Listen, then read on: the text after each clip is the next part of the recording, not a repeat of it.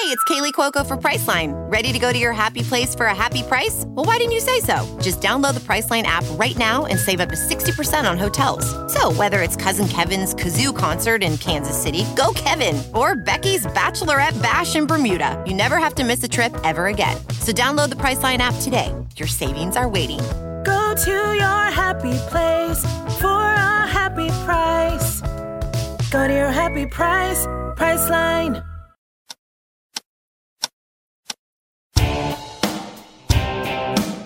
The Catch and Shoot podcast is a presentation of Pure Hoops Media. Catch and Shoot goes well with both red and white and is perfect with a workout of your choice. Our co hosts are on both coasts and they have all of NBA Nation covered. Adam Stanco in the Bay Area and Noah Coslov in the Big Apple. Catch and Shoot podcast back this week. Noah Coslov out here on the East Coast. Adam Stanco out in San Francisco. What's up, Al? How we doing? How we Good. doing? Good. Um, I want to start. We're going to get to Steve Smith, not the NBA Steve Smith, but future Hall of Fame coach Steve Smith, who's been a Hall of Fame nominee multiple times. He's the legendary head coach at Oak Hill, going into his what I do believe is his 35th year. High school numbers are kind of all over the place, so we'll confirm Yeah. all of this with Steve on the podcast. He's it's over a thousand wins. I believe it's nine national championships, and he's had pros out to the wazoo: Stackhouse, Melo, Rondo, Rod Strickland, KD, others. So we're going to have him on in a moment, and we're going also going to talk, do a little high school basketball talk, and how far you go back with high school hoops and today's stars. But one thing, and, and we always start with something that sometimes it's basketball related, sometimes it's not. So the Andrew Luck news broke over the weekend. Yes. And Doug Gottlieb, college basketball analyst, Fox Sports radio host, just got skewered on Twitter. Okay. Yep. About saying that rehab being too hard or coming back from injury being too hard is the most millennial thing ever. Okay. Now, do I agree with his assessment? No, no. But here's where I'm going to give Doug credit. Doug did something that most analysts, most radio hosts wouldn't do. And that's say something on Twitter that they would also say on the radio. So many, and I think we may have even talked about this before. So many say, yeah, you know, I'd say that on the radio, and and I've been on radio with them on NBA radio. I'd say that on the radio, but I won't. I wouldn't put it out on Twitter. Doug put it out on Twitter, and he and he put it out on radio. So I do. So I give him credit for it. What's what's fascinating about what you bring up is this idea, and and I think it's for the the I guess when you think about it, it makes sense. But the reason people will do that all the time is because um, they're so afraid of what that immediate feedback will be on on Twitter. Whereas you're on radio, you're not necessarily getting um, that immediate feedback. Right? I mean, you, you're gonna, hey, we're getting callers, but that doesn't really impact you. Whereas, whereas if you put it out on Twitter, like Doug was he, and and we both know Doug, you know, full Mhm. disclosure, but but Doug was hearing from everyone. I mean, everyone was weighing in, celebrities, athletes, not just in the And NFL, Torrey, but Torrey, Torrey Smith crushed him. Torrey Smith crushed him. And and listen, in terms of the, Troy Aikman one, yeah. Yeah, and and in terms of the take, like I could not be more opposed, not just with this, but with everything that. Well, I don't want to say everything, but but a lot of what Doug has to say. Certainly in regards to, you know, uh, pay for play for college athletes or the Olympic model for amateurism for college athletes. Uh, all these things that I, I believe some progressive viewpoints. I'm, I, I differ with Doug on, but Doug is the guy that will tell you exactly how he feels for better or worse and takes and takes a beating for it but he's also a lot of times people think that the views are inauthentic i don't think with doug they are and and i think that's the driving point of your of your premise and i think yeah, that's and, right, and I think you, you can tell that when somebody puts it out on Twitter and says it on the radio. And, and Yeah. if you can hear, I don't know, I'm, I'm in my apartment recording, and I, they were supposed to be finished with what's going on upstairs, and, and I think they're still sanding these floors. i I- can't hear the yeah. sanding i can't hear the sanding So well, if well, if someone, if someone, if someone, it does, it does. And if someone falls through the ceiling, well, that I uh, probably would hear, that you would, that you would hear. and it would make for a good off the rails segment. That we do yeah, yeah, at the end of oh, yeah. Uh, but Right, through the right. through the ceiling. I one one thing about Doug that because I get asked a lot about it. I for a previous podcast I had done a couple of years ago, Doug and I recorded for like two hours. I mean, and and he is a nice guy. That- I think he's somewhat misunderstood, but he does tell like it is. And people have asked me many times about different people that I've interacted with in the business, and obviously same for you. And the story I always tell about Doug that that sort of exemplifies who he is. We were one day playing in a a pickup game at uh, ESPN. So we're so there there's the, there was an indoor court that they'd put in, and we hadn't even started really yet. Guys were sort of shooting around. I was lacing up my sneakers, and I was talking to someone. And the night before, Duke had just played Ohio State, and I think if I recall correctly, and I, I may be misremembering the game itself, but I'm pretty sure like Ohio State like wiped the floor with with Duke, like just crushed them. So so this guy next to me is is talking to me, and Doug was sort of off to the side. He wasn't really part of what we were doing, but the guy next to me is like, "Hey, what'd you think of that game last night?" I'm like, "Wow, that was that was crazy," which was sort of just instinctual. I just brought it up, like, "Ah, that was that was wild, that was crazy." Mhm. And Doug just immediately comes over. What was so crazy about it? Ah, Duke's yeah. overrated. Ohio State, the way they've been moving the ball, the way they Right. play defense, there there's nothing that was crazy about that There's game. That there's was- no there's no casual conversation. and I thought this is this is it. Yeah, like here I am, a throwaway line to somebody as we're lacing the sneakers. Yeah. I wasn't even paying attention really to what the guy was saying. I was just sort of making conversation, casual, as you say. And yes, that does not exist in Doug's world. He is going to tell you like it is, regardless of what you think or if your feelings are going to be hurt or whether it's right or wrong. And I think part of me respects that part. And then there's another side which is like, Doug, there's a way to brace that kind of thing. You know, you, you could ease into things at times. No, no, there's no easing in. There's no casual conversation. There are no throwaway lines with Doug. And and look, I mean, he got he got crushed on Twitter, and and it happens. But I am, I, and uh, we were texting about this too. I'm I'm pulling back from Twitter about getting involved in any sort of like the daily conversations that I think are nonsense, and so many of them are nonsense. Yes. As if so, it's like if I overheard something in a bar that was that was nonsense, like some nonsense sports take, I wouldn't walk over there and say, "Well, come on, guys! Like, here's why this is not like I wouldn't. I would want. I'd want to remove myself. I want to. I would want to be as far away from those people as possible. So why would I involve myself on Twitter? Why would I waste my time doing it over on, on the computer when I wouldn't do it in person? That it's funny because a, a couple weeks ago we had uh, TJ Adeshola, who who heads up sports partnerships for uh, for Twitter, and he refers to Twitter as a virtual sports bar. So it's funny then that you use that analogy, and it's so true. Like if my friends say something ridiculous, like I, I may need to to you know check them a little bit, uh, and even then I've started to hold back because really, why? What what am I? I'm not changing people's opinions. I'm not. I'm not. I'm not going to get them. Hey, that's not true go back and and watch the 93 finals you know that that's Yeah, not going to happen so you know they're they're not going to be changed uh that you can't change their opinion with stats or or facts or or watching videos so i think a lot of times yeah i, I need to stay out of it and i and i've really tried to uh, make an effort to do that as well because you're right when it's people that i don't even know and they make a comment or even people i don't know well what, what's the benefit really Yeah, there's no benefit. I. I, uh, you you said I got two more things. You said something about '93 finals, the '97 finals. So I was going through. I was looking for some old Jordan interview clips for a project that I'm doing, and so you know, Ahmad Rashad's his guy, and you know that's why I I was always told that no one ever turned down an interview with Ahmad because then Ahmad would tell Jordan, and nobody wanted to be iced out by Jordan. so everybody, so everybody always did an interview with with Ahmad. that's great. Um, side note: I watched a 1999 interview sit down on NBC with Peter Vecsey and, and Penny Hardaway this week that I tweeted out at Noah Coslov, C O S L O V, if you want to check it out. And it was four and a half minutes, and Vecsey and Penny had an honest conversation for those four and a half minutes. And there was so much covered. There were so many nuggets in that one interview that was terrific. And and I asked Peter, like, how did they come together? He said, uh, I asked and it happened. And I said, were you too close beforehand? He says, respectful, not boys.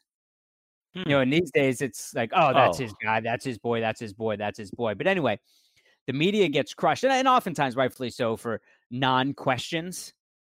But this is what what what proves the point is that this has been going on forever. Ahmad, after I forget what game it was, at of the finals, asked Jordan four questions post game. The first three were non questions. It was just like Ahmad Ahmad making a statement, and then Jordan talking. Ahmad Rashad, everybody's favorite. Ahmad asking non questions. Oh, that's good. That's good. Yeah. All right, I, one more thing. I, wait, wait, before you get okay. to your one more thing, I just have to yeah. ask you during that that Vecsey Penny uh, interview, did did uh, did Penny say that they were one of the top duos of all time? Him and no, Shaq, no. the top five duos. that's funny. That that's funny. No, um, that's funny.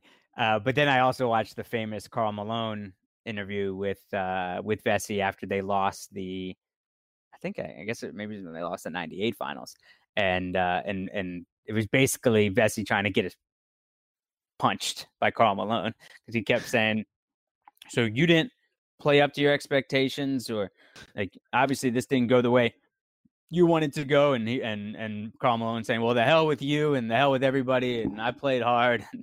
so, uh, I, I, I love that. that. stuff. So, so the other thing, the other thing was uh, we are recording this on Monday morning, and I uh, and so I get the athletic emails and notification, or not on my phone, but uh, like the weekly emails, or and, sure. and I saw I saw Richard Deitsch's Twitter feed, and it was, and like the headline was why Gus Johnson should be back calling NBA games.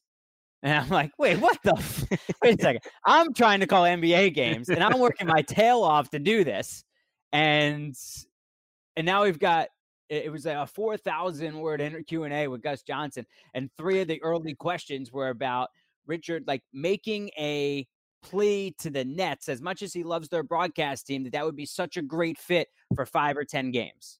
Come on, man! Like he doesn't. Gus doesn't need the NBA games, and the NBA games don't need Gus. Gus's inventory is already pretty yeah, uh, like substantial. How, like how, how, much how much harder did he want to make this? Yeah, exactly. Plus, Ian Eagle. Well, yeah, Ian Eagle, the guest on this week's follow up podcast, the follow up. That's my other podcast. It's 20 minutes with Ian Eagle, and he was terrific. Download, subscribe, rate, review, all of it. Yes. Check yeah. out the follow up. Uh, all right. So before we get to some high school stories and also Steve Smith, make sure you check out the rest of all the podcasts on the Pure Hoops Media Network, the Mike Wise Show, Bucket Boards and Blocks with Monica McNutt, and the Pure Hoops podcast with Eric Newman, NBA champion BJ Armstrong. So, again, before we get to Steve Smith, let's lay out the spread. Time to hit the spread.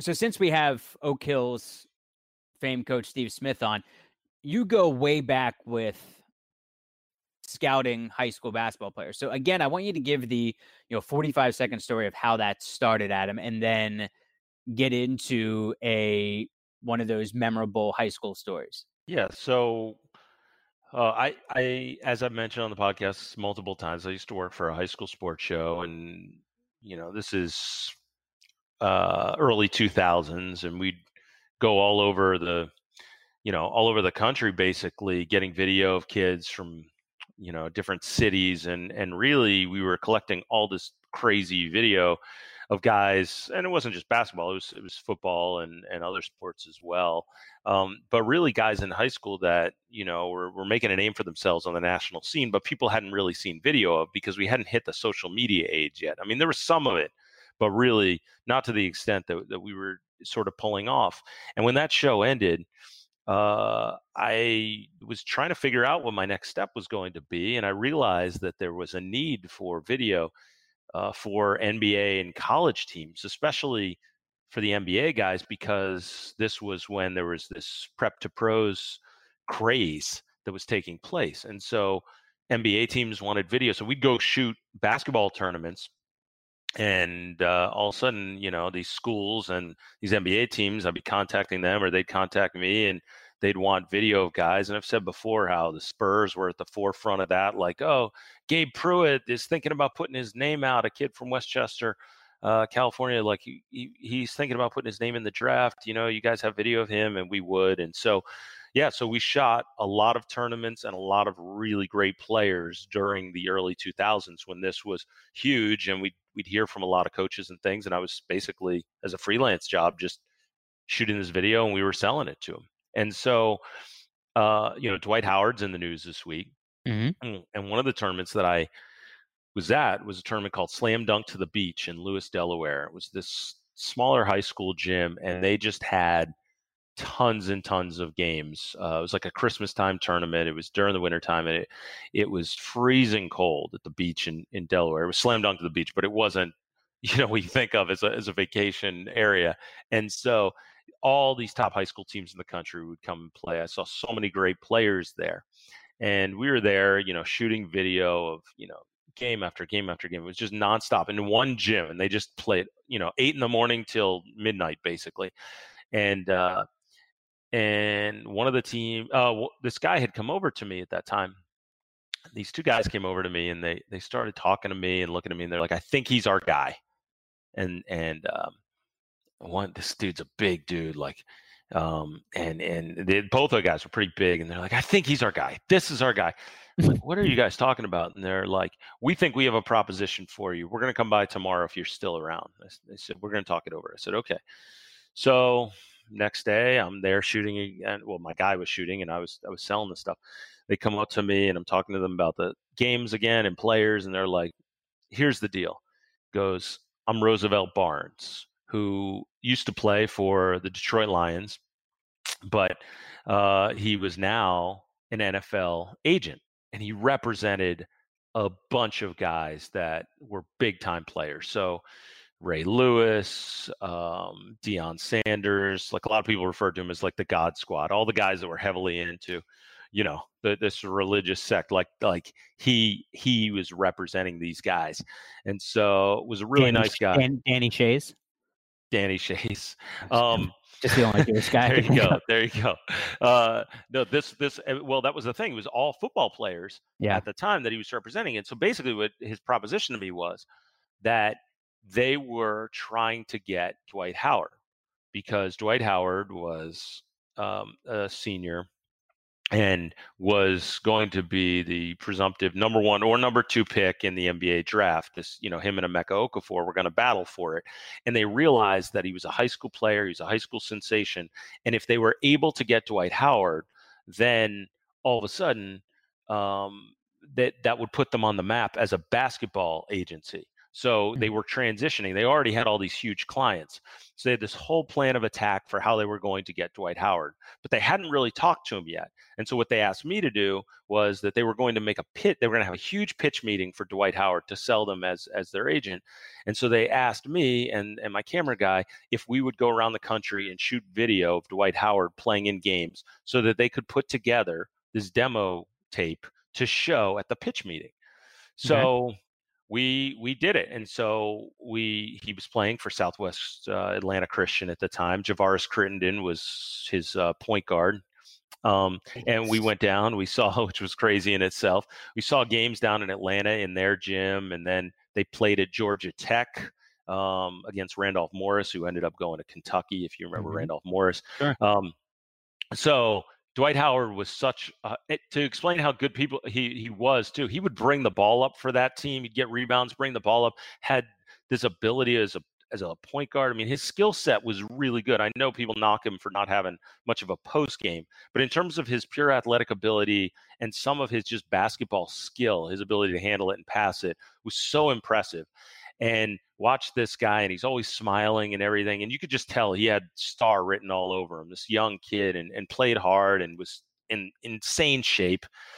And so, anyhow, we go and, and shoot stuff in Atlanta, and then my camera guy went and shot him playing in California, and we put together uh, all this video so they could use it in their pitch meeting. Which in their pitch meeting they also had they had hired a rapper to write a rap song about Dwight Howard. This incredible, incredible thing that you I got a chance to see behind the scenes of like what goes through with an with an agent all the stops that they'll pull out. And again, this is early 2000s. We're talking like 2003.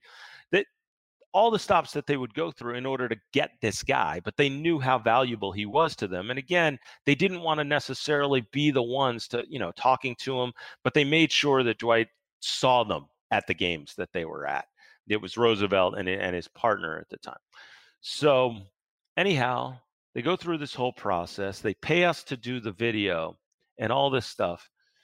A few weeks pass. They're supposed to have the meeting. I reach out to them and say, Hey, how did the meeting go? And they say, Uh, sort of fell through. I go, What do you mean? Oh. They go, We never got a chance to have the meeting. I go, What do you mean you never oh. got a chance to have the meeting? I go, Well, it turns out that Dwight's uncle was the prosecuting district attorney in the Ray Lewis oh, murder oh, case. so by dumb luck, oh, like no. there was no chance that we could end up signing this kid. So we ended up not being able to have this meeting. Oh no incredible. So the reason that Dwight Howard was not represented by this agency, which could have made a major stamp on what was going on in in NBA uh, agent oh, circles, no. was just because Dwight's uncle was was uh, part of the DA's office that that was trying to prosecute uh, Ray Lewis oh, for his oh, murder no. in, in, Atlanta. Yeah, because that took alleged, place in Atlanta alleged, in Buckhead. Alleged, alleged. Uh, it, it, the the incident. No, no, no. What I was going to say was the incident took place there. Ray Lewis's involvement was yeah. was alleged. That's that's what wow. I was getting to. That is something. There you go. That's something. And he was, I mean, Dwight Dwight is still a monster. And someone actually put out on Twitter that it was pretty funny, like a string of like the past four years of reports around this time um, in the past four years that Dwight's lost 20, 25 pounds. and, just, and it's the same headline from the past like four or five years. Uh, but I mean, but Dwight is, you know, a three-time defensive player of the year. I mean, there's there's always the is Dwight Howard a Hall of Famer? Like, absolutely, he's a Hall of Famer. I mean, Dwight's three-time defensive player of the year, is an all-time eight-time All NBA guy.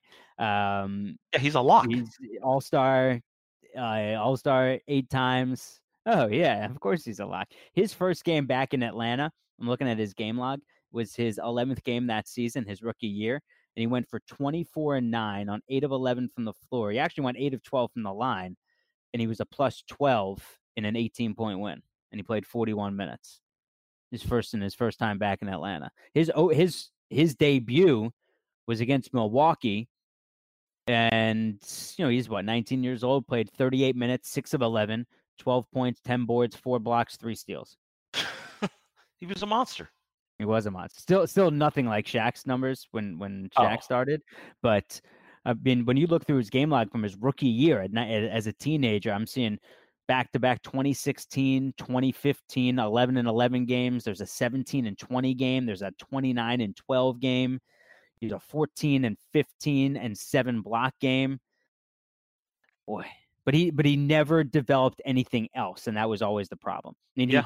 he, he he was really good at what he did, and then he just never evolved. Yeah, you're absolutely right. And and the big one that you mentioned is teenager. And and if you listen to our last podcast with Bo Outlaw, he said that you know he almost wishes he could do more. It was it was really interesting to hear him talk about the early years of Dwight. I mean, a 12 and 10 guy is playing starting 82 games as a 19 year old, and mm-hmm. and Bo Outlaw said he just wishes he could have gotten to him and and sort of changed the trajectory of, of, Dwight's career. But at the end of the day, yeah, I, would oh suggest people going back and listening to that. Yeah, eh, because he did say we all tried. He just had too many other people in his ear. So when he when he wasn't in their locker room, he said we we had nothing. We we couldn't get through to him once he left the locker room. Yeah, and it's wild yeah. to think what this guy could have done, considering he's a Hall of Famer in spite of that. Yeah, and also it's eh, you know he came into the league as as you said, you know, as, as that agency was recruiting him, uh, he came in as the devout Christian, uh, no sex before marriage, um, you know, like like a like a like a choir boy, basically, right? That was that was his image. Yes, coming coming in, and and it was Emeka Okafor at the top, who was who was uh, as a scholar athlete at UConn and. Uh, so it was almost like can't miss in terms of off the court stuff with either yes. one of those guys. And then Dwight had a whole bunch of kids with a whole bunch of women pretty quickly.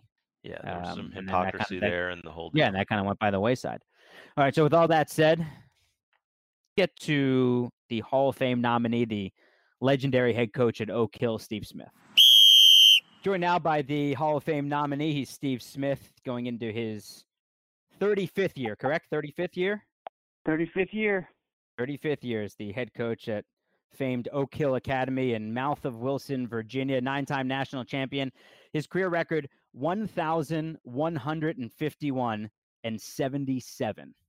35 NBA players have come out of Oak Hill under Steve Smith, 33 McDonald's All Americans. And Coach Adam and I were just talking about Dwight Howard being back in the league. Did you try to recruit Dwight? Well, we had Josh Smith, who was on the same AAU team, the Atlanta Celtics. Uh, they had a unbelievable AAU team that year. They also had uh, I can try to remember the big kid that went to Kentucky. They had they had three big timers on that team. Randolph and, Morris. Yeah, Randolph Morris, and uh, I wouldn't say I recruited him, but his name probably came up, and uh, but he didn't matriculate this way. He stayed in Atlanta, and uh, I think he went to a private Christian school there. And but Josh Smith came that that year. They were all in the same class. Who who's the last kid that you actually really had to recruit?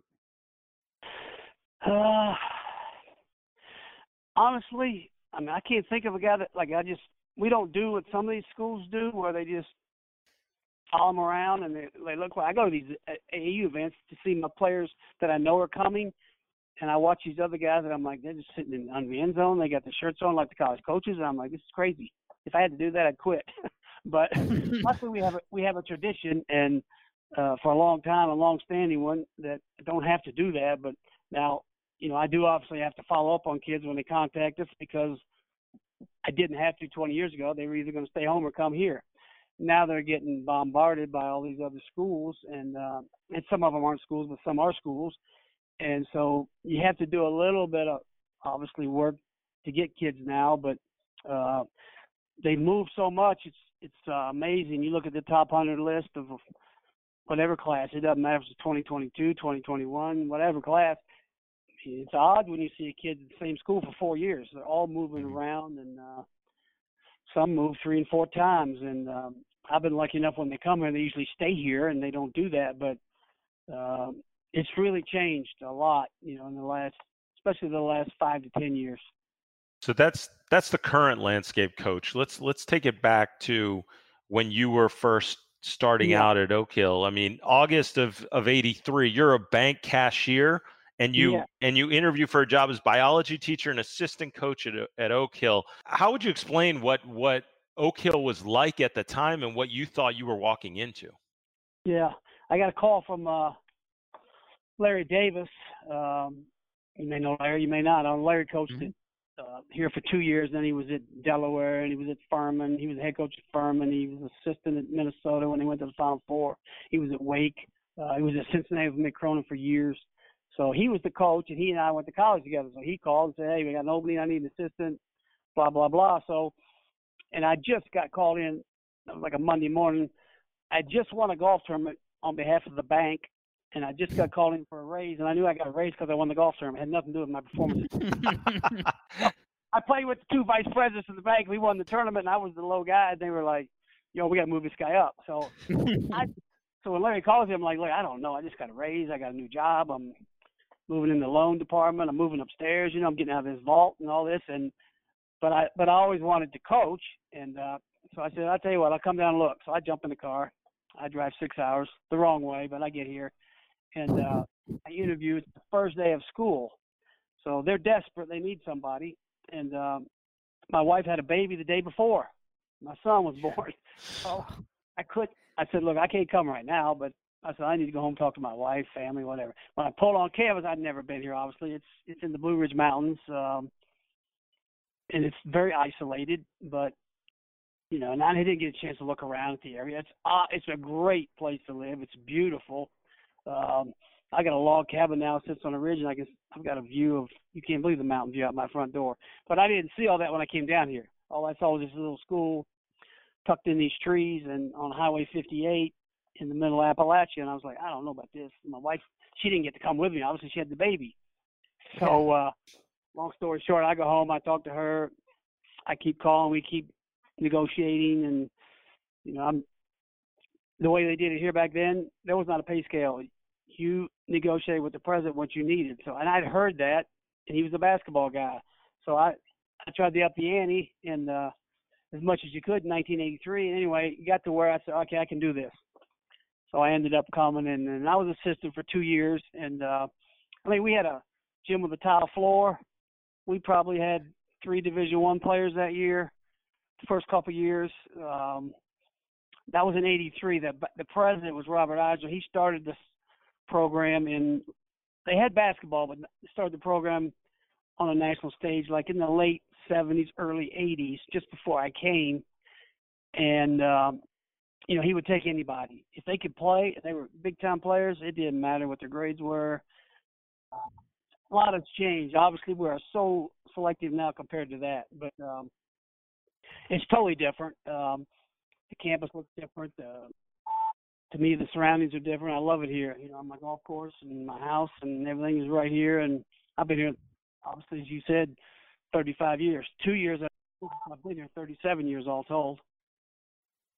Could you teach biology today? I don't. I taught biology for seven years. No, um, no, no. Could you could you teach it today?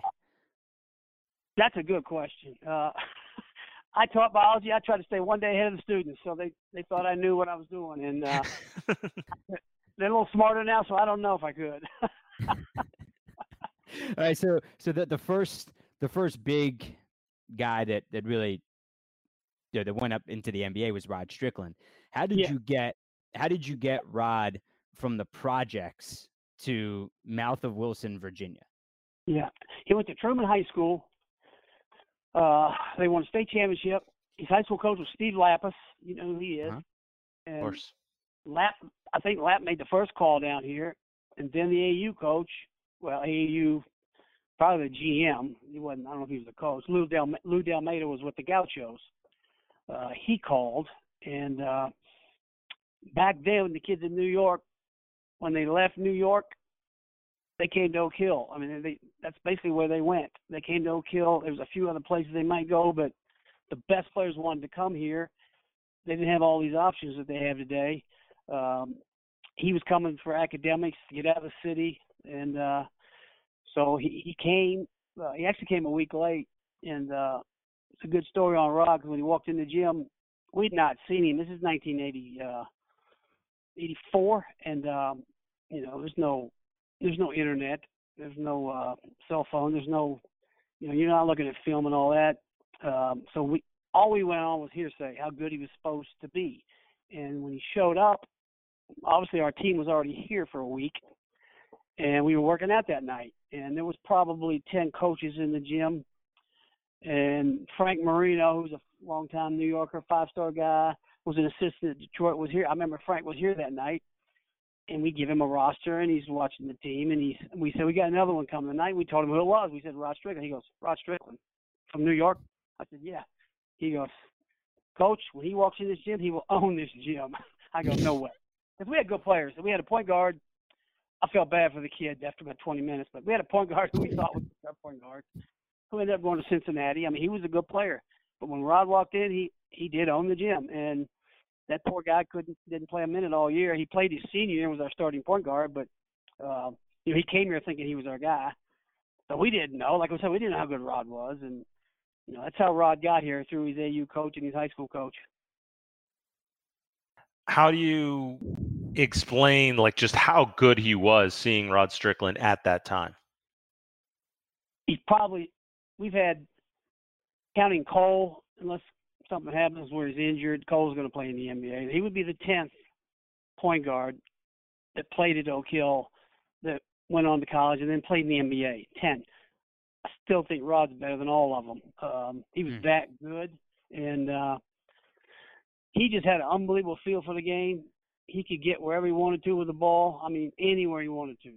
Um, I remember a game late in the year where we were playing uh Flint Hill. Flint Hill back then was really good. Flint Hill was top five in the country when we played them. They had Dennis Scott and Aaron Bain, a bunch of a bunch of guys, and uh, we we're playing them up there in D.C. and game was tied. I can tell you the score. No, I don't think I'm good with numbers, but I'm good with stats. And I'm good with stats and scores. So I can tell you scores. from every game, and uh, it was 65 all with about two minutes to go. We diagram a bunch of stuff in the t- in the huddle. We come out of the huddle. I get Rod to the side. of Rod, come here. Forget everything I just said. Forget everything we talked about. just take it and take the game over. He scored 10 straight points. We won the game. They didn't. Two scored- minutes? Yeah, two minutes. He scored 10 straight points. We won the game 75-65. And they were, I think they had one loss and were ranked two or three in the country. And uh, I mean, you couldn't guard that guy. He was unguardable. I mean, he was in high school. You could not guard him one on one.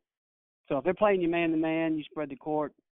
If you had him now, if I had him now and he was running dribble drive or whatever, uh, you couldn't guard the guy. It's impossible. I mean, he's just, and he looked like he was playing in slow motion. You know, he showed no emotion. Uh, he wasn't a jet up and down the floor, but when he had the ball in his hands, he was actually quicker than when he didn't have the ball in his hands, and he he honestly could go wherever he wanted to go. I heard him. I heard Michael Jordan speak at a five-star camp years ago.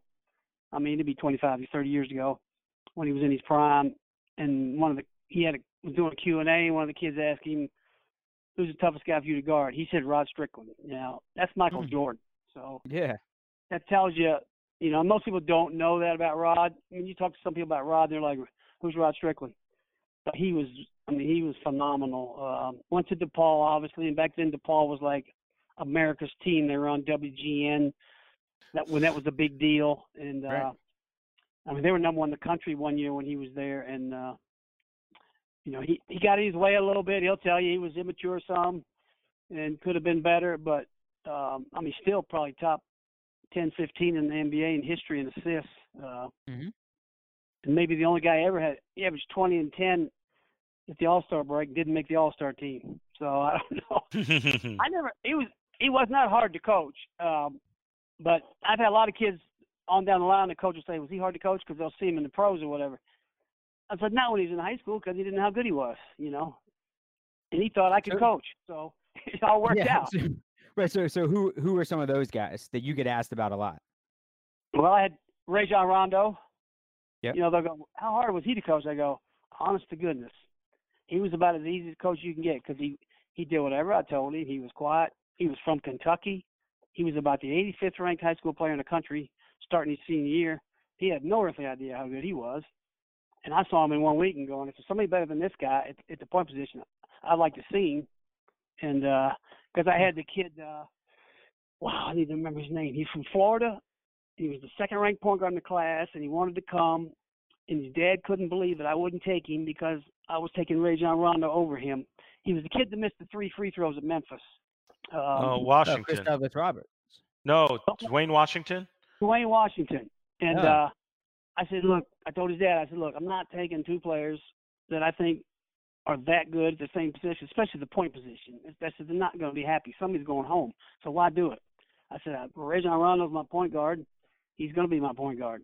And uh so anyway, I get to the McDonald's game that year. Of course, they both make the McDonald's game. Rajon goes from 85th and the 15th ranked point guard to making the McDonald's game. That doesn't happen very often Mhm. because it's usually picked. Those guys are usually their rep comes from you know prior to their senior year. But he blew up that much. We were 44 and 0 and national champs and all that, and everybody saw him and saw how good he was. Um, and then uh, he ends up, you know, I go to the game. I'm sitting in the second row on the aisle. The third row on the aisle behind me is Washington's dad. and he taps me on the shoulder and he says something like, yeah, he's better than I thought. I said, I told you. told you how good he was. You didn't believe me. he was the best player in the game. I mean, he was all the. I had Josh Smith that year, and all the pro scouts would come because that that year you could come out. They would all come to see mm-hmm. Josh because they knew Josh wasn't going to college, and they all left telling me that your best player is Rajon Rondo, not Josh Smith. I go, I know, I could have told you that before you got here. So I mean, it was not that Josh couldn't play; it was Ra- Rajon was that good. So Rajon's the one everybody thinks was. I guess he's a little stubborn. The reason he's he's looked at is because he's really, really smart. And when a coach says we're going to run this, he he probably is going to say, "Look, coach, this is. I think we need to run this play. I think this guy needs to get a hmm. shot. I think I need to." Do, I mean, he's that smart on the floor. And course, in high school, he, he was smart, but not not quite the same feel that he has now. But um, I mean, he'd be a great coach. I mean, and he's been those guys that coach now that that, that gave me trouble before, I used to go, remember the headaches you gave me in high school? Now you're a coach. See, you're gonna get paid back. you're all getting paid back. But uh, I mean, Rajon one comes to mind because everybody just thinks he's not coachable, and uh, he was very, very coachable. And when I had him, and uh, you know, I just, you know, there's been a few others I can't think off the top of my head, but Rajon pops up, and uh, you know, Brandon Jennings. Maybe people think he's not coachable. He's he's very coachable. I mean, he and I have the best relationship of any player I've ever coached. Probably, uh, we're very close even to this day, and uh, we talk all the time. And he comes up here and works out still from California, and stays in the cabin for a week and works out in our gym in the springs and plays pickup with our guys. And uh, the guys are a little different. They just see them on TV or sports center, and people don't know them. You know, when sure. you guys work with them all the time and have coached them or played with them, you know, we we know those guys a little better than most people. Coach, before you move on, did, on the Rondo topic, um, I've read that you have a, a, great story about Rondo's recruitment to oh, Kentucky yeah. by Tubby Smith. It involved several guys. Um, when he got here in the fall, of course, like I said, he wasn't rated that highly. He had two offers in November. He was offered by Clemson and NC Charlotte. Wow. That's it. Clemson and NC Charlotte. So uh, he didn't want to go to either one. I mean, that I'm talking visits. He was only offered those two visits, and they both offered him a scholarship, obviously.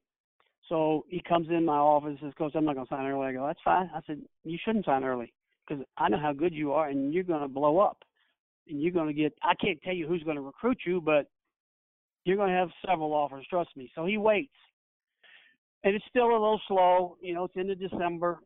And um, he comes in and sits down and he says, um, he's very much a home guy. He's from Louisville, Kentucky. He said, Coach, I want to go to school nowhere, no more than three or four hours from home. I said, well, where would you go? So he gives me a list of Illinois, Indiana, Cincinnati, Kentucky.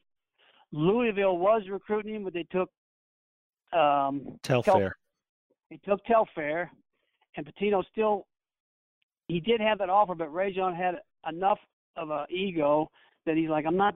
I'm second fiddle, and I'm from Louisville, and he knew I was going to go there, and he took Telfair. I'm not going and Pitino wanted to take them both, and but he said no, so they're out. So that leaves Kentucky, Cincinnati, Indiana, Illinois. But he told me I'll go to any of those four schools if they offer me any of them. Well, I don't pick up the phone and call coaches in this recruiting deal. I mean, when you do that, they usually think your guy can't play or he's got a problem. you know, um, I told Rajon that's not how it works. But I said, for you, Rajon, I I know all these coaches, so I'll call them. So I call. I, I don't remember who I called first, but I do remember calling Mike Davis in Indiana. I do remember calling Hugs in Cincinnati, uh, Tubby, and uh, who's the other one? Oh, Illinois was um, Weber. So Weber, the, Illinois is interested. So they set up a visit. The others don't want to bring him in for whatever reason. They're like, a couple of them said he wasn't good enough. A couple of them said he can't shoot, whatever. And I said, well, I'm just telling you, he can play. He goes, he's, I think he visited Illinois. It was supposed to be around, it was during our Christmas break. I'm trying to remember if he did or he didn't. I'm pretty sure he went there. And they, I think they really thought they were going to get him.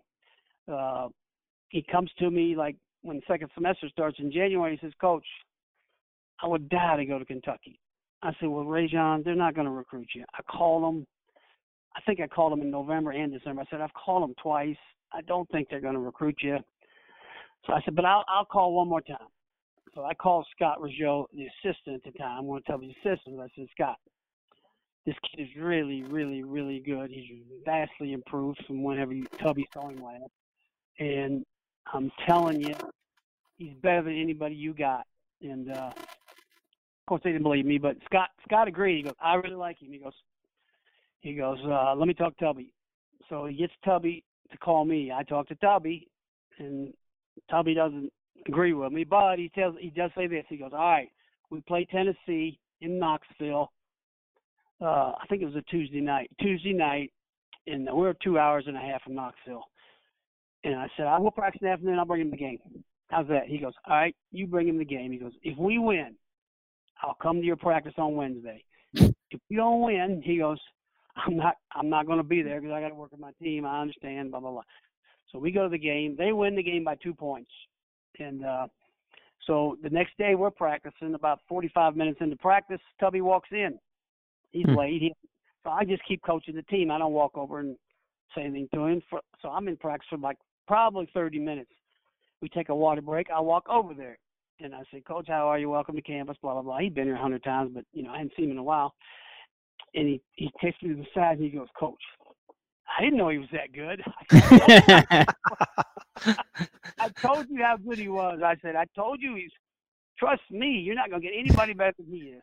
And uh so he ends up visiting like that weekend, and he commits right away. And I mean, if I don't call him, if they don't win that game in Knoxville, he don't go. He's not. He's not Kentucky. Uh, he probably ends up in Illinois or somewhere. But that's how he got to Kentucky, and uh they got him. You know how they you'll recruit a kid for you recruit a kid like Rajon Rondo for a year and not get him sometimes. They made one visit, probably called his family once, and he committed. Huh. That's incredible. yeah, Um, it's funny how recruiting works sometimes. Yeah, I'd say. I'd say. Uh, speaking of the uh, guys coming on campus, do you want? And I want to get back to you know some of the individual player stories.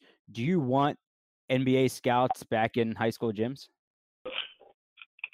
It doesn't bother me. Uh, I want the rule back in where I, I think it's ridiculous for some of these kids to go to college, and it's only a. I mean, everybody goes, "Oh, there's going to be all these kids going." No, it's not. It's like four or five kids.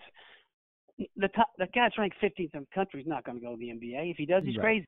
He's not going to make it. Um, now, if they go and they do this, if they beef up the uh, pay scale and the, I guess what is it now? Is it still G G League.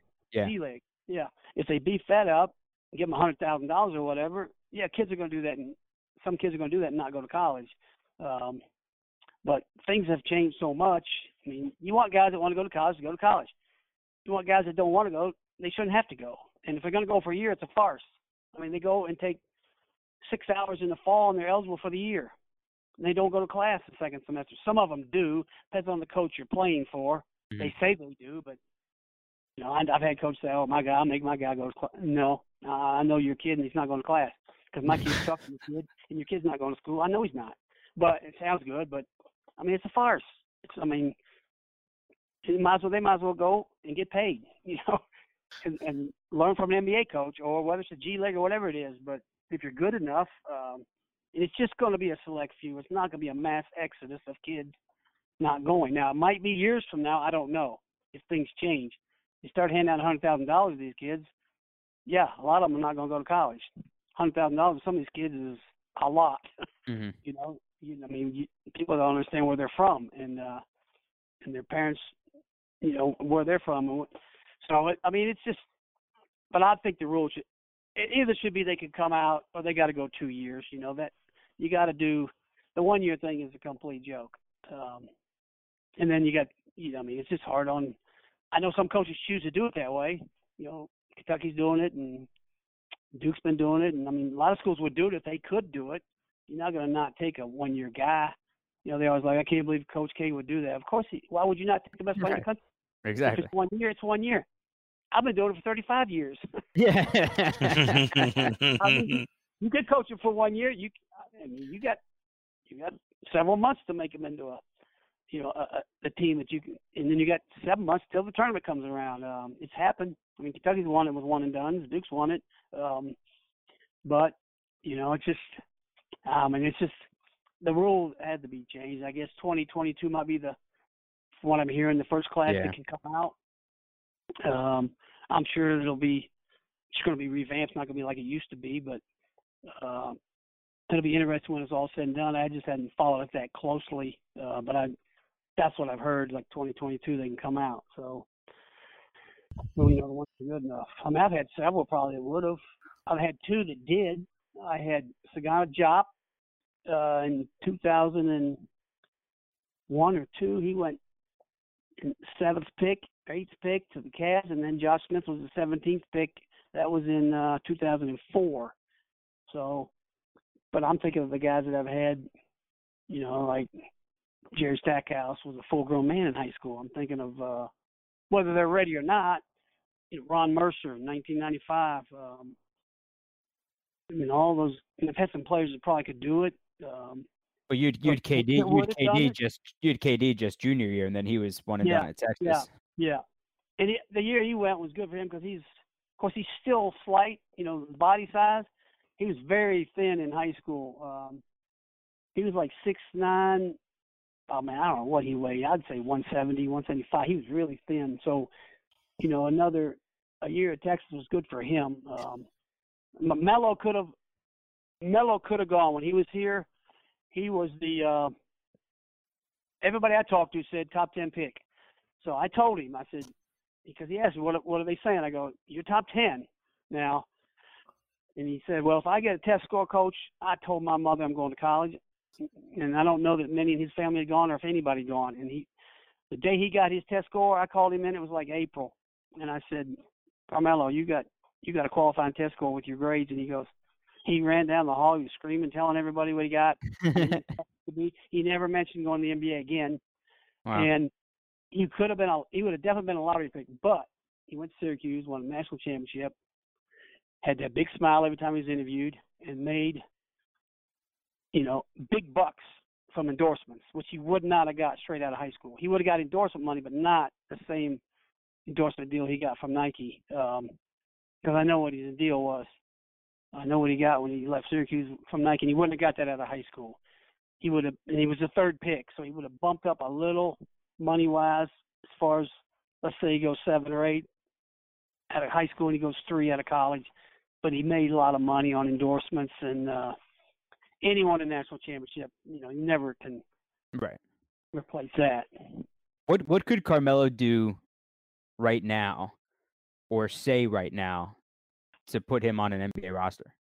I don't know. I mean, I don't. He, he Mel's a great guy, so I don't know if he's misread or what. I don't know what the problem is. And you telling me you got 15 guys on your roster better than Carmelo Anthony? Yeah, I mean, yeah, probably, probably No, not. Probably First of all, not. I know he's older, and you take you take young guys and say, ah, let's let's go with the younger guy. He's not a negative influence on your team. I mean, that's the most ridiculous thing I've ever heard. When you saw him on the Olympic team, he's probably the best Olympic teammate they had for four Olympics, and uh, he was probably one of the better players when he played on a team like that with really good players.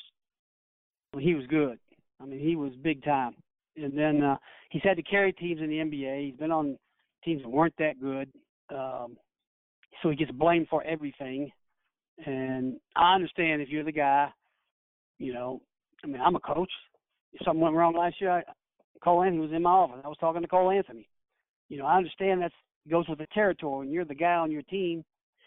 But to get blamed for everything, if your team loses, um, you know, I mean, the, the morale of the team from how the team plays, they blame me for everything. So uh, that's kind of unfair because I know him and I know. I mean, he's a great guy and he wants to win. And late in his, especially this late in his career, I mean, I would think he just wants to be on a team and help a team try to win games. He's not going to be a a guy that tears a team down or hurts a team or takes a guy's spot that maybe when you bring these young guys in there that aren't that good, they're not going to last anyway. They play two years and they're out. I've had many guys on my that played for me here that played two years in the league and they were gone. Um, and they're decent players, but they're not great players. Like Carmelo's a great Mhm. player. He's a Hall of Famer. Um, so I don't know what he'd have to do. I mean, I'm not in an NBA circle. I'm I'm a high school coach for 37 years, so um, You need to get. What is that? Is that a recruit calling you? Hey, coach, can I come to Oak Hill? it might be. I don't know. if you cost me a player right now, I'm be pissed. if it's if it's Calipari, tell him. Uh, I look at tell that you'll call I him look at the area code. It's eight five nine. That's Kentucky, so I don't know. Pick it there's up. no See if it's pick it up. See if it's Calipari, and then uh, and you can talk to him. We'll just keep rolling. There's no, no players.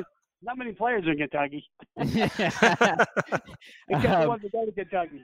uh, I got to ask you then about about a guy that that you didn't have, and and that's Lamar Odom. Is is that the is that the last home loss you had?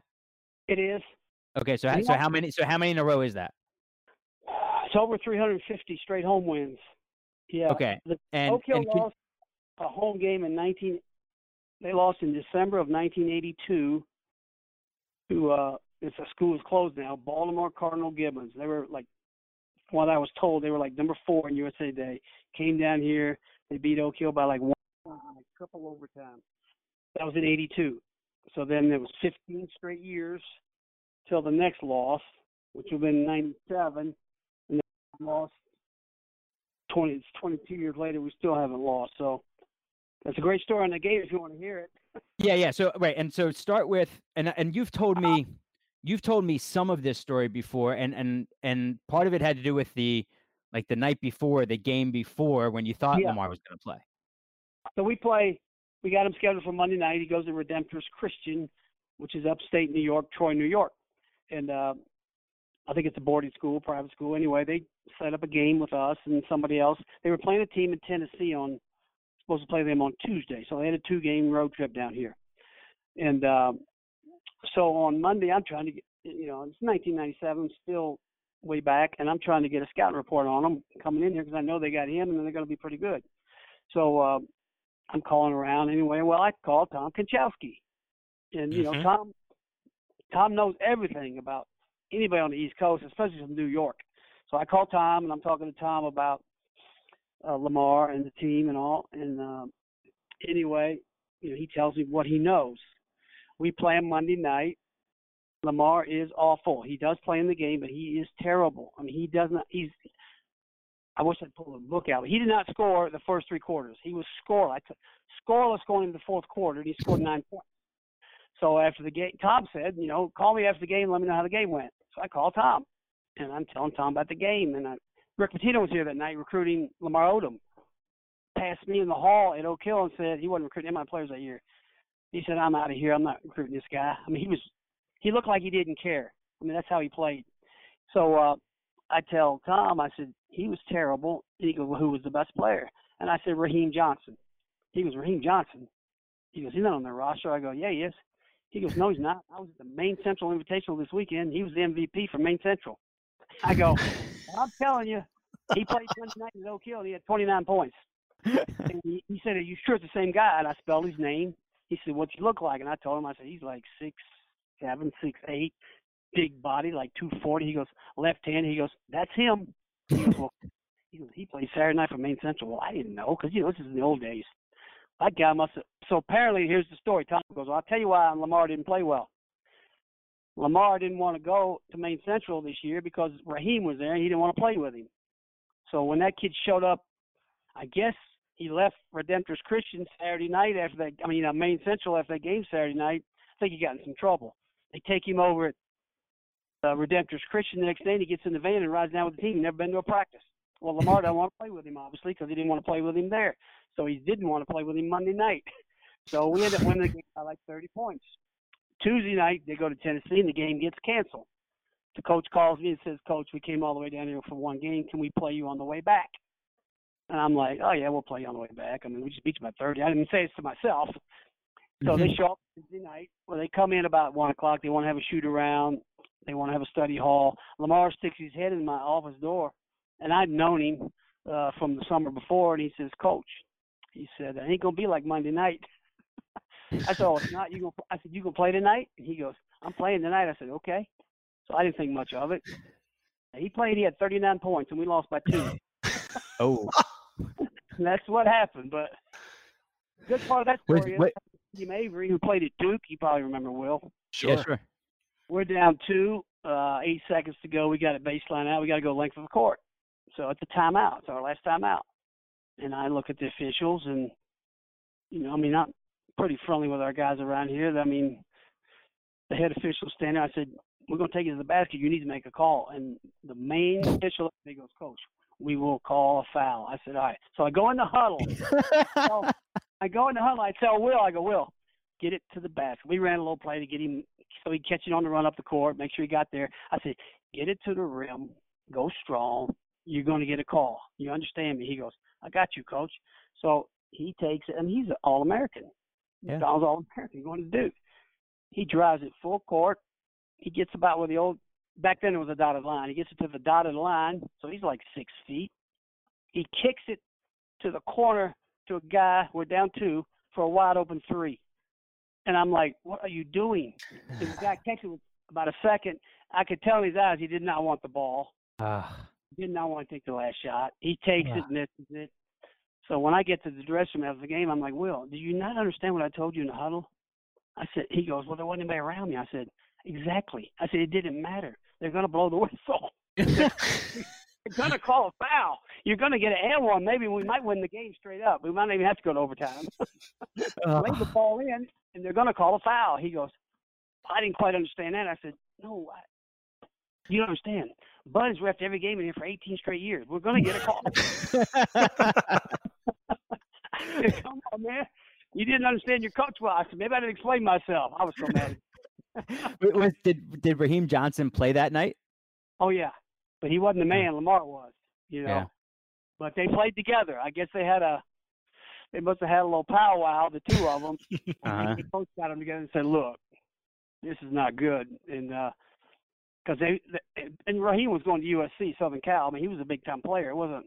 So they had Lamar, they had him, they had. uh, I don't remember the other guys, but I mean, their whole first five was Division One. But that's the only game we lost. It wasn't even on the schedule till I re, you know, till I added it. So uh, it's my fault. If I hadn't done it, we it'd be a 37 year win streak. It's like the only thing in your career that's your fault, right? Is that is that? That'd be great to retire one day and say you never lost one home game, wouldn't it? Now I got to say I lost a home game. Yeah, but you got a great you got you got a great story for the Hall of Fame speech. That's for sure. That but it sounds true. great when you say you lost one. It sounds great. Oh. Yeah. Coach, when I know you've been asked many times about the best team you've had, and your your team in 89 90 was your first undefeated team, and then Yeah. but in 92 93, you have four NBA players Jeff McInnis, Mark Blount, Makhtar Ndiaye, and, and Jerry Stackhouse. I'm curious just how much that team sort of changed the trajectory of, of Oak Hill, that this famous squad, and also just Stackhouse in general, what it was like to to watch him come come through the program. And that was definitely, I mean, 1990 was an unbelievable team. Um, and we, you know, we were, there was people said, oh, that's the best team in the country. But we weren't number one. I guess we didn't have the rep yet. Uh, they, that year they had um, Martin Luther King from Chicago. They put them in front of us, which I thought if we played them, we'd have beat them. But, you know, back then you didn't play as much of a national scale as you do now. So we didn't have the opportunity to play. But by far, no question, 92, 93 was the team that, like, put Oak Hill on the map. Uh, with the players that we had, Stackhouse, um, again, we had we had two Division One players at every position. I mean, I had backups at every position that were Division One. We never had that before. We never had that many players that were that level. Um, I mean, I had Mark Blount came off the bench. He backed up Makhtar Ndiaye, who started at Carolina. Um, Tavares Johnson, who was the most valuable player at Xavier two years, he backed up Alex Sanders, who played at Louisville. Um, Sunshine Smith from Las Vegas backed up. Um, he played for UNLV. He was from Christ the King. Mean, he's all world in New York City. He's backing up Jeff McInnis at the point, and I played him off the ball at the two, so to keep his minutes, to keep him happy. So, and then Stack was at the three. Um, I had a kid that backed him up and went to Ole Miss. So, I mean, we had an unbelievable team. And then with Jerry's, uh, I mean, his, his his exposure. I mean, he was you know, he's coming from North Carolina. He was going to North University of North Carolina. He was supposed to be the next Michael Jordan. You know, I mean, it was just so coming together that happened in Mouth of Wilson that put Oak Hill basketball on the map. Everybody knew about us from that point on. The next year we were number one in the country again. Um, so it kind of steamrolled from that team. I mean, people always, my former players always try to say, who was your best team? I don't tell them, but it's hard. It would be hard to beat that team. I don't know how you could get a high school team. I mean, I don't know any high school team. I mean, they talk about the the Dunbar, Baltimore Dunbar team, uh, Mhm. maybe some of the DeMatha teams, um, you know, the New York teams. You know, I don't, I don't know which, who they think the best team out of New York City. Tom Konchalski would definitely be able to tell you that one. But uh, it may be hard for us to have a better team than that that team, and, and that was 25, 26 years ago this year. So uh, Jeff McInnis was a I mean, for a point guard in high school, it was hard to find a guy to compete like he did. Hated to lose. Stack hated to lose. All those guys, they were they were grown men before the weight room was that important to anybody. These guys were like full grown men out there. We looked like a college team. Um, I remember colleges coming in and going, "Yo, I take that team. We go to the Final Eight right now." we would be an Elite Eight team right now. I had more than one tell me that. I had a couple go, "Y'all can compete in the Final Four. I mean, that, that was that dominant of a high school team. I don't know if it was that good at that point, but if you had that team for four years, yeah.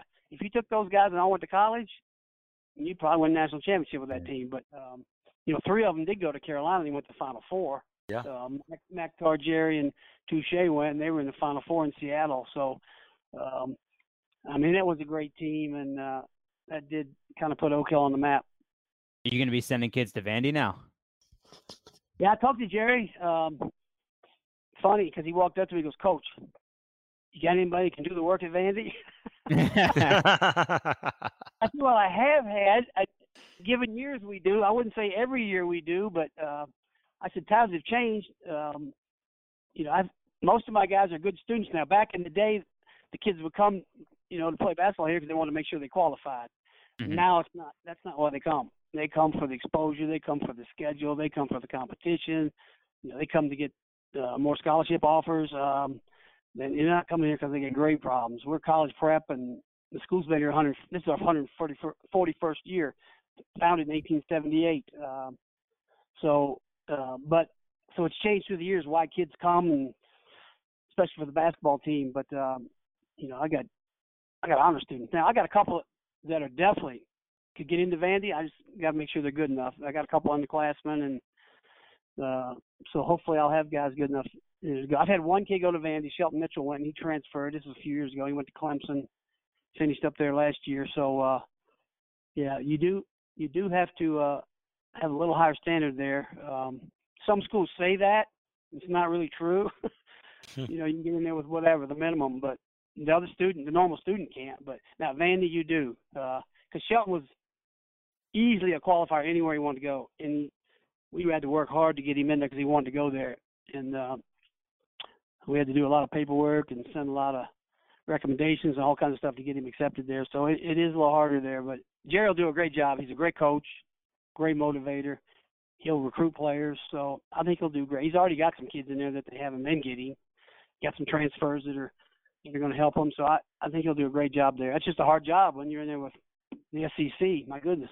Mm-hmm. Um, you talking about Stackhouse just reminded me of something else before I want to ask you about uh, your own career. Stack is known in NBA circles as like the captain of the all back alley team. Is there is there anyone is there anyone that you would say that that's come through your program would say, yeah, he'd have a shot in the back alley against Stackhouse? Whew. I wouldn't want to meet him there. I tell you, in high school, everybody's scared of him. Yeah. he was bigger and stronger in high school physically than he is now. I mean, he's, I, I see him now. I'm like, man, what did you do to your body? I mean, he was a man in high school, and you could not guard him inside. You put him down low, and now he's a two guard is what he was in the NBA, and he played three for me and four at Carolina. He he literally played three for me, and he played the four at North Carolina. So usually that doesn't happen. Usually you're playing No. center, center in high school, and then they get you in college. You maybe play the wing or something. It's the dead opposite with, with him here. So, um, but I mean, that, oh boy, he was a. I would not want to meet him in an alley. I wouldn't want to meet him in a in a lighted area even. I thought you'd go. I thought you'd go with Steven Jackson. Now Jack, Jack would fight him now. Not no question. I don't know if he beat him, but He's crazy enough to fight him. Jack's not going back down to anybody either. Yeah, yeah, he's he's he's crazy enough to fight him. What was the last? Yeah. Speaking of Stack now getting a college job, when was the last college job you were offered? Have not entertained or been offered a job since Louisville in about the late '90s. Huh? I'm from Kentucky, so now when I first I was at Oak Hill two years, I figured I'd do what Larry did and be here two years in Bolt. So I was here two years on vacation with my family in Hilton Head, and um, Tubby Smith left VCU, called me. Tubby was an assistant and said, uh, "You want my job? It's yours." Mike Pollio's the head coach. He wants you. I flew. I left my family from Hilton Head, flew up there. Uh, it wasn't really an interview because he was offering me the job. You know, he's basically just sitting there and goes, "You want the job?" I said, "Give me a couple of days." Well, I didn't take it because I I checked around. Tubby told me he had two years, and I checked around. I go, uh, "Tubby, you sure?" The word is he's on the hot seat. Well, he got fired in December. Oh. So I made a good move there. And then two years later, I almost went to Pitt twice, two years in a row. I almost went to Pitt like in 1990, 1991 with Paul Evans. Um, once again, I've never interviewed.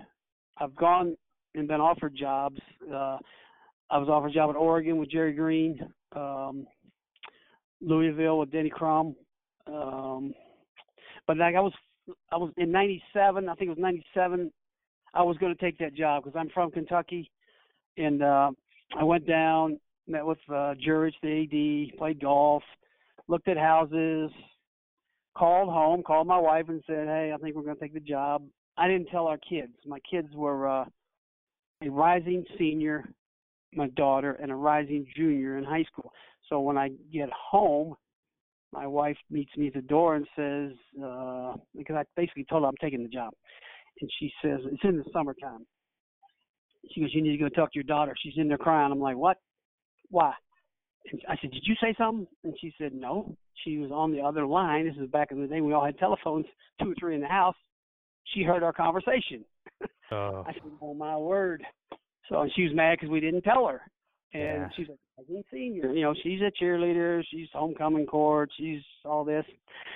So I go in there and she's crying like a baby, and we're gonna leave my senior year. I said, "No, no, no, no. We got it worked out. I'm gonna go to Louisville. I'm gonna get a place down there. I'll find us a house. You're gonna stay here in Independence, Virginia. You're gonna get an apartment. It's all gonna be taken care of." And my son's a junior. He's listening to the whole conversation. So he goes, "So, we're gonna leave when I'm a senior." oh, jeez. I was getting tag teamed. So uh anyway, I'd end up not going, and I've never. And, and that, that was for the head job? That was assistant job with with Denny Okay. Crum, Got it. and I was 42 years old, and I said, well, I'm I'm 42, um, and I'm watching. You know, I sit at my desk and watch the other side of the desk, and I see what these other guys got to do to get players, and fly to Charlotte, North Carolina, get a rental car, drive two hours to Oak Hill, chase a kid that, that I'm sitting here knowing they got no chance of getting, and I'm thinking that could be me over there. Yeah. So I'd never ever entertained another job again um, after that. And I, like I said, I was 42 at the time. I'm like, what? Well, I don't want to do that. You know, we got this thing rolling here pretty good. So Sure. and then we we got it really going. 2001, 2004, five, six, seven, all through there. We were one or two every year. Um, it's a little harder now, but I'm getting old too. I'll be 64 in two weeks. Amazing. You don't look it. When I get You- out, Yeah, well, because he's tan. When getting he's, he's right tan time. 12 months a year. we all Coach, try. Coach, what about the NBA? Have you have you been offered any positions within the NBA? No, no, that would be a bad gig. But you know, be a scout or uh, you know an NBA type job like that wouldn't be bad, uh, especially at my age. But no, I've never, no, I never talked to anybody about that. I I am I'm curious how the whole thing works in terms of you, you made reference to it earlier in the podcast, but but just how it works when you bring in these guys that are I mean Harry Giles I know is the, the first number one player in the class that you that you that you had, but you always have guys in the top 10, top 20. So when they come in and another guy, I mean you talked about it with the Rondo situation, um, you know, another guy's thinking that it's his spot the, the upcoming year. How do you make this whole mesh work? And that's that's what you've been so masterful at throughout throughout your career. Yeah, I mean that, that's a big part of the job because you know they all want to play. Obviously, like this year's team, uh, there's only one player, if you count sophomore, junior, seniors, whatever. There's only one guy that I think won't play Division One. So now you got all these guys on one team. They're Division One players. They all want to play. They all want to start. Um, but I try to get a mix of, of underclassmen and seniors. Um, you know that I think will fit. It's still not. You're still not going to keep everybody 100% happy. Last year, I had uh, I had two players in 34 years go home on their own. Two. Now I've sent kids home, several, but two came in and said, "I got to go, coach. Can't do it. I'm not starting. I'm not playing. Whatever." I had three last year, one year. So that tells you how times have changed. I had three come in. One after the first scrimmage, and he definitely was going to start. I'm not going to name any names, but he was going to start. But I told him I'm going to start different lineups for all three of our scrimmages. Oh, he, he couldn't understand that he didn't start in the first scrimmage, but he was definitely starting the next scrimmage. But I didn't even tell him that when he told me he was going to leave. I said, go ahead and leave. I said, because that you obviously don't have what what it's made of to make it here and play for us and play for me. So he left. Another one left after the second scrimmage, and then the last one left after the third scrimmage. So they left. all three D1 players, they all base it on a scrimmage or or a couple of scrimmages. So that tells you the mentality is a little different. So now I had to look in the mirror and go, did I say something? Did I do anything? Am I different than I was two years ago, five years ago? Uh, you know, I try to change with the times, um, the way we do things, the way we play. You know, I'm not that old school. I'm not. I try to get my team in here, watch them for about a week, and then we decide what we're going to do on offense and defense. I don't say. I know most coaches coach a style. We do like to play fast, but it depends. And we some years we'll take a lot of threes, some years we won't. It depends on our personnel. So, I mean, I think I do a good job of getting to know these guys, understanding them, being able to relate to them. Um, you know, you got to be a little bit of a shrink sometimes and convince them, hey, 12 minutes playing here and going against this guy in practice every day is going to make you better. And you're not, you know, especially if he's not a senior, you can, I think you can convince most of them, look, you're here to get better. You know, the games are gravy. Yeah, you want to play. Yeah, you want to be the guy and all that, but we're not all going to be the guy. And and I do try to play at least early in the year too. I'll play ten guys almost equal. Now when it gets nutcracking time, I'm not playing ten just to play ten. I'm going to try to win the game, obviously. So, um, you know, you'll get to a eight, nine man rotation. By the end of the year, you might be the seven man if it's a big game. So, uh, but but late in the year, it usually it's easier. Then you know they guys kind of know their role. They've you've you've told them their role. They've fit into their role. They've been with their guys, the team. They're happy. So it's just early on. It's tough. Like last year, I noticed. I mean, you play a scrimmage, and the guy leaves. You play another scrimmage, the guy leaves. You play the third scrimmage, the third guy leaves. I'm like, are you kidding me? I thought we had by far one of the best teams we've ever had last year in September. In November, we didn't because those three guys left, and uh, you know, one's at Texas Tech, one's at Oregon, uh, the other one's a senior this year. So I mean, they were all high level players, but they they could not handle Cole, Cam being the leading scorers.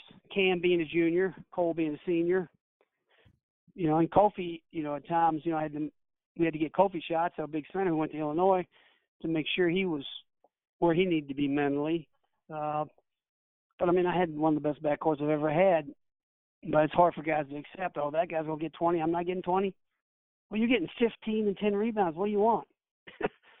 you're playing. You're playing no kill. You're and you're practicing against a Division One guy every day. What do you? I don't know what you want. You know, right. if that's not good. If that's not good enough, go home. That's, you know, maybe we're not the place for you. So, you know, that's it's a little different than it was. Um, like I say, I'm getting to be 64, and I'm going to be retiring soon, and maybe it's good. Maybe you know I'll I'll remember the old days. Uh, I'll remember all the days, but I remember the old days and how things used to be. And um, you know, there's more guys around these kids.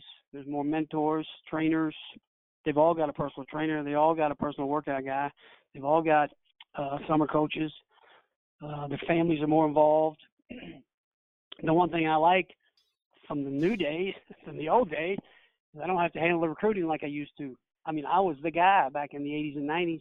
I would go home at seven o'clock after practice and be on the phone till midnight every single night. It was ridiculous. Mm. All these, I'd have seven Division One guys and five or six schools recruiting. That's 40 schools calling me every night Jeez. because I was the contact person, and I'm not the contact person anymore. I'm the only thing I'm contact for. Coach, we're coming in. I'll see you on the ninth. See you on the tenth. Uh, what weekend can we visit them? They uh, they don't recruit me. They recruited me before and they put the heat on me to get the player. So I made a few enemies, I'm sure. That part I don't miss at all. Um, now I do have a couple kids. Some, you know, on occasion, year to year, they'll say, "Coach, I need to know what you think. You've been around a long time, and I do know these coaches." I said, "I know the coaches. I know the style of play. I can find out if they got guys sitting out. I can find out who they recruited. You know, I can I can tell you what I because I always tell them the style of play and the opportunity to play are the two most important things because you all want to play as a freshman. Right. You go and they got three point guards and they got two sitting out and they don't tell you, you, you know, you're screwed. But I can find all that out if they. But I don't ever tell them where to go anymore. I don't want them to call me and when they're sophomores and say, "Coach, why'd you tell me to go to this school?" so I leave it up to them. I tell them it's on you and your family, and if it's not your family, it's whoever else, whoever your mentors are. That's fine, and uh, I'm not going to be the guy. I don't want you calling me complaining. I'll give you guidance. If you ask me for guidance, I'll give you guidance because that's my job, and I owe that to you. But um, you know, back in the day, it was. You talk about the heat now. You put the heat on me, something fierce. I thought you my guy. I am your guy. You just don't want to go there.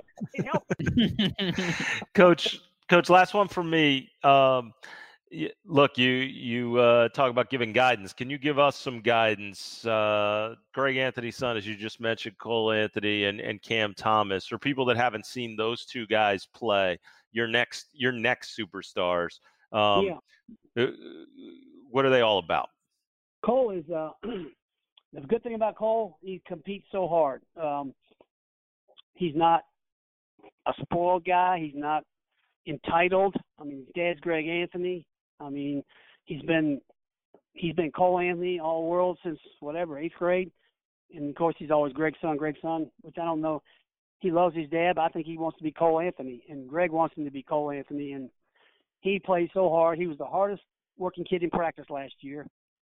And I was worried about him because he's he gets a little injury prone because he's diving on the floor. He's taking charge. I'm like, yo, you gotta, mean, you gotta go easy a little bit sometimes because you're a guy. You know, I can't have you getting hurt. But that's how he plays. He only knows one way to play. The guy averaged 10 rebounds a game as a point guard last year. 10. He averaged seven defensive rebounds a game. He was our leading defensive rebounder. He's a wow, point guard. He's just going to go get it because he don't trust anybody else. He's like, I got to go get it. I don't trust this guy or that guy. I got to get the ball. We want to win the game. I mean, he wants to win so bad, and uh, I mean, he's plus he's talented. He's so athletic. He's physically ready to go. Um, I mean, you know, the players have had at Carolina, and I've had a couple of assistants tell me this guy does stuff in practice we never seen before. So I mean, they're and they've had everybody down there. So he, you know, he's at that level. He's a phenomenal player. I don't see anything that will stop him besides injuries because he's he's mentally strong too. He's not. I mean, he's got his head on straight. He knows where he wants to go. Um, he's he's he, he can shoot lights out too from the point position, which is big in the NBA now. Um, you know, the day of just having a guy come down and throw the ball and run to the corner, they they like scoring point guards. So um, I love scoring point guards. He he is that. So he he's he's a he have a great year at Carolina and Cam is a high volume guy, and that guy can score in bunches. Um, I tell him he's. I don't tell him. I tell everybody he's like a. He's like a six three Kobe Bryant. I mean, he gets. Kobe's his hero, so he watches every move Kobe's ever made. Um, so he's got to step back, and I mean, he's got the jab series, which nobody does anymore. But he's got all this stuff, footwork, and he, I wish he was taller. I tell everybody if he was six seven, it would be obscene what he could do on the floor. But um, you got to get him to buy into Garden a little bit but he can be a good defender. He just, you know, he doesn't do it every possession, but he he's got to in the in the future, obviously, and he needs to for us this year. And uh, but he can score the ball like, mean, he averaged 30, almost 30 a game this spring EYBL. He averaged, was his leading scorer. He was leading scorer at the Peach Jam. He averaged like 27, 28 a game. Uh, he takes two or three shots he doesn't need to take. I told him, I said, you could take two or three shots out of your shot arsenal every game and have the same average, same point average. He looked at me and smiled. He goes, I know. I said, because you force up two or three. I said, you just take those out of there. And he has heat checks on occasion. You know, if he bombs like a 20 footer, then he's going to bomb a 22 footer. And he makes that, then he's going to, the next one down, he's going to try to shoot 25 footers. So, you know, he'll, he'll take a shot like that that he doesn't need to take. Uh, problem is sometimes it goes in. and he'll look at you like, yeah, okay, coach. And uh, so, you know, it's hard, but um, we need him to score this year, obviously. And you know, he, I don't know any two guard out there that can score like he can. There may be some that are more physically gifted. Maybe they're taller. Um, you know, he's he's kind of point guard size at being six three now, but he's really worked on his body. He's strong. Uh, he doesn't get knocked off the ball. I mean, he knocks you off the ball now, and he's when he gets to the hole, he gets hit and finishes. Um, he, he's really, really, really good offensively. Yeah, I'm looking forward to seeing you guys back in uh, Springfield, Missouri, at the Bass Pro Tournament of Champions in in January to see Cam and uh, and all, and all your guys. Um, last one, Coach. It's called the Catch and Shoot podcast, so we always end with this catch and shoot situation. And I, and I was there for, I was there for the one in in 2016 with uh, with Ty Alexander, with Ty-Shon Alexander, with that buzzer beater Yeah. in the corner when you Yeah. guys were uh, when you beat um, you beat Sierra Canyon, and now Sierra Canyon's got LeBron's kid and Dwyane Wade's kid, Yeah, uh, and, yeah. that, and that was and that was a really good team that year. That was a catch and shoot situation. So give me your of all the guys you've coached, your all time catch and shoot situation, game on the line. Where's the ball going? Ooh, you want the player's name? Yeah. oh man. um, And then not not like a, a one on one situation, like a He didn't ask your best shoot. player. It's I didn't uh, ask for your best player. No, just the know catch that. and shoot. or your favorite, or your favorite. I, I I know it's not the kid that William Avery kicked it out to. I know it's not him. No, it's not him. not him.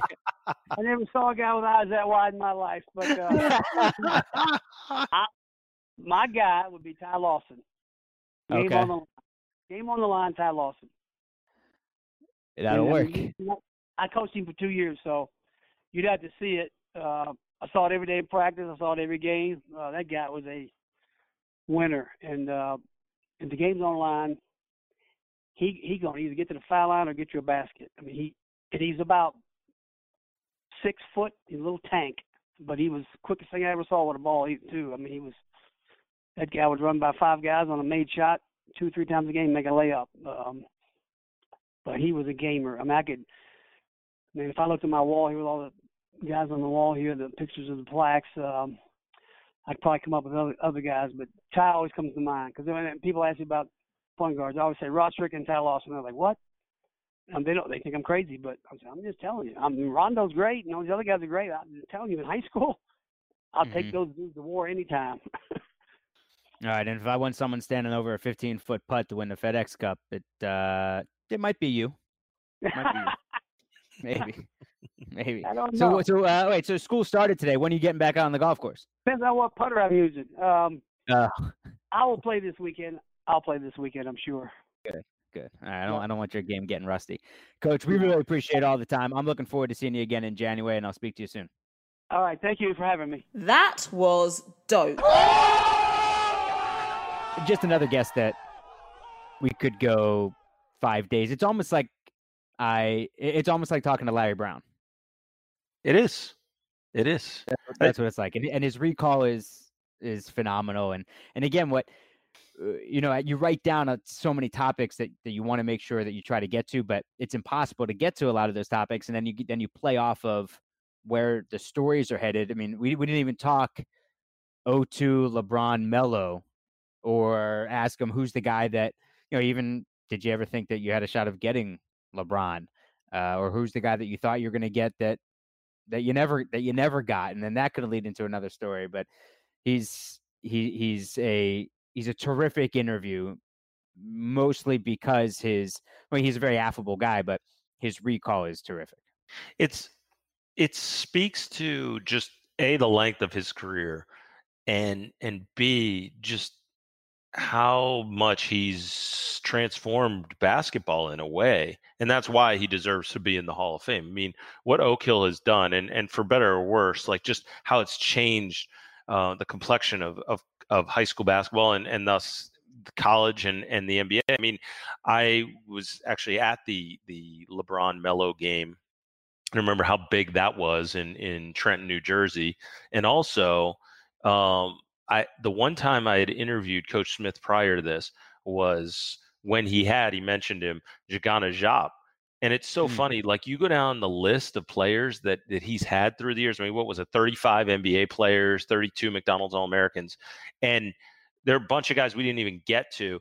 And Diop was a guy who left high school goes to the NBA straight from high school and he's not even really a topic of our discussion like that's that's incredible to me guys like Quinn Cook Steve Blake um you know Nolan Smith, Marcus Williams. Like we didn't even go into any of those guys, and it's it's incredible. Just speaks to like how much talent he's had in that program and how much his kids love him and guys love to play for him and the success that he's had. It's it's I don't think there's any other story that's that's ever been like that in high school athletics. No, I mean it's 1,151 wins and 77 losses, and the only home loss in like 350 games was the was that crazy Lamar Odom story. Yes, that's that's stupid.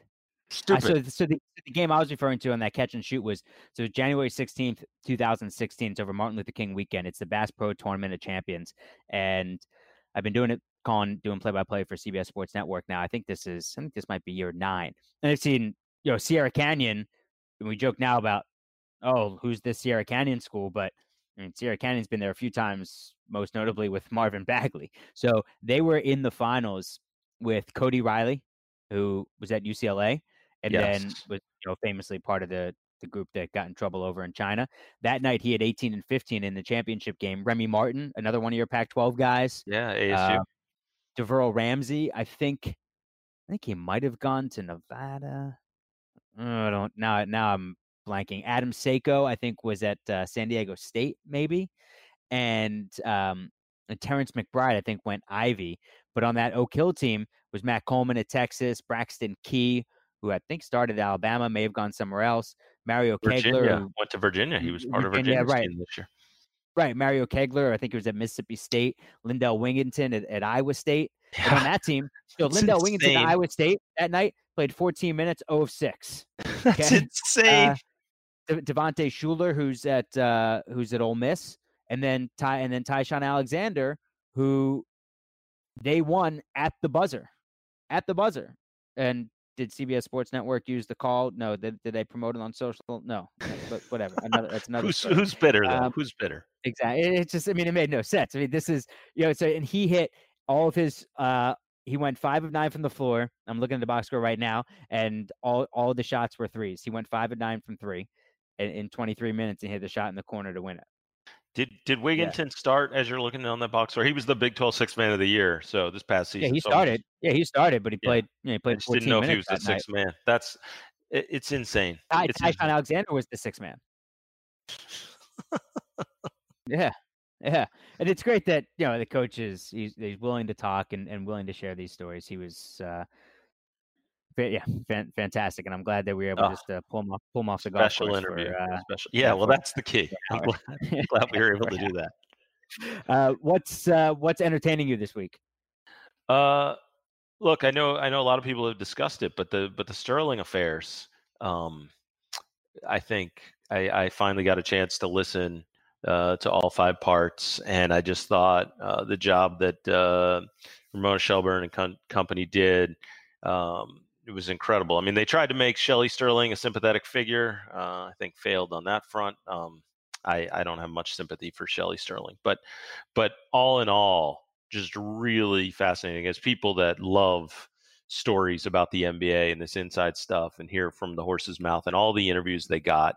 I just thought it was really well done. It was it's really cool to hear um, some stories, especially when you already know the story and you get to dive a little bit deeper or things you may have forgotten. I always think that's pretty cool. So um, yeah, that's been the big one for me. How about you?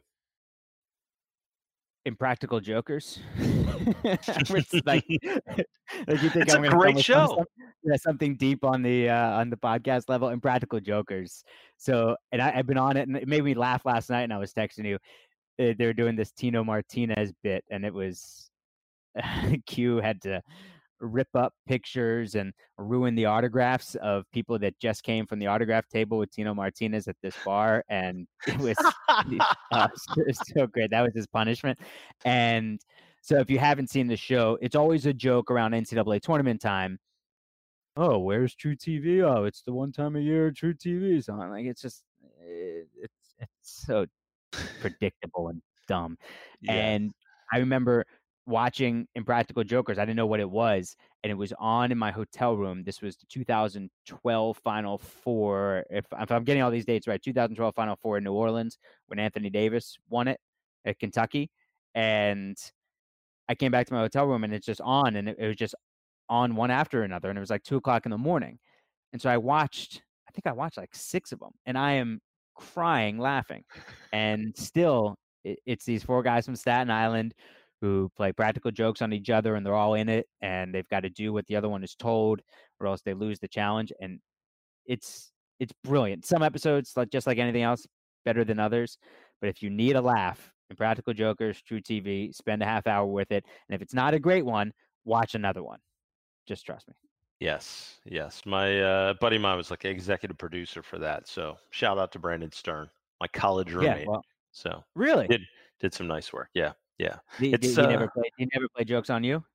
No, no. And in fact, I mean, he was the furthest thing from it. I'll I'll have to tell some some stories of some pranks that I played in college. How about we do that next episode? That's a teaser for next episode. I have a College prank. a prank that we pulled uh, in college that I don't know if I should be proud of. I don't even know if I'm allowed to tell it on. Ah, yeah, sure, I'll tell it on the podcast. It's Is this like fun. a statute of limitations thing that has passed? Sure. I just don't know if it'd be appropriate, but uh, uh, yeah, let's call it that. Let's say everything's okay if it happened before 2000, right? So, whatever. showing my I age. didn't- yeah. well, um, yeah, whatever. I, I mean, I'll Yeah. tell some like just silly ones. Um, yeah, I could tell. Yeah, I could tell a few silly ones that, that don't involve. Uh, no, you know, this was good. It was in good. yeah, arrested. No, it was in good fun. Nobody, nobody got hurt. Uh, it was, it was, it was in good fun. It's actually a very funny story. So, all right, you want to do the thank yous? Yeah, I think we should thank our producer Scott Turkin. Our uh, super producer Bruce Bernstein was not in attendance today, but I still No want to show. thank him for No everything. show. Gets gets fined for being late. We're we're docking him half a pod salary. Yes, uh, our editor Ben Wolfen, who's got a lot of work Mhm. to do this week now, Noah, to uh, Yes. edit down this this podcast. We got to don't condense it. edit- We went five Don't- hours with don't- Coach Smith. don't edit anything. it. No, um, and and the rest of the uh, Pure Hoops Media team. Also, we, I, we've got other podcasts. It's not just Catch and Shoot, which of course people need to download, of course, which they've done. Uh, but subscribe. They also should be writing a review for what we do. Five stars. That's the only way that you'll comment. And um, yeah, but we do have other podcasts though at Pure Hoops Media, though. No. We do. Uh, the Mike Wise Show, also Buckets, Boards, and Blocks with Monica McNutt. And Mike Wise, of course, the longtime journalist, Washington Post, New York Times, ESPN. Monica McNutt, a, a great personality, and also Eric Newman and NBA champion BJ Armstrong on the Pure Hoops podcast. So, yes, we're only going to read the five. We're only going to read the five star reviews. So, I'm going to read the. I'm going to read the latest one. Okay. Okay. Yep. So this is from Smoky 420. They Oh. came in on August 24th. All right. It's Friday. And all right, so he writes, Man, Adam knows his stuff. Some of these podcasts are legend, especially if you like listening to guys from the past. The LeBron Telfair story is great. So thank you, folks, Smoky 420. And if you like the Telfair story, it was, you know, Steve Smith, Oak Hill head coach, just told another one with uh, with Rondo and getting recruited by uh, the University of Louisville. That was So incredible. we'll tie, we'll, so we'll tie it all back together. All right, There you pal. Enjoyed it. Thank you. And uh, we'll do it again next week. All right. Great talking to you. The Catch and Shoot podcast is a presentation of Pure Hoops Media.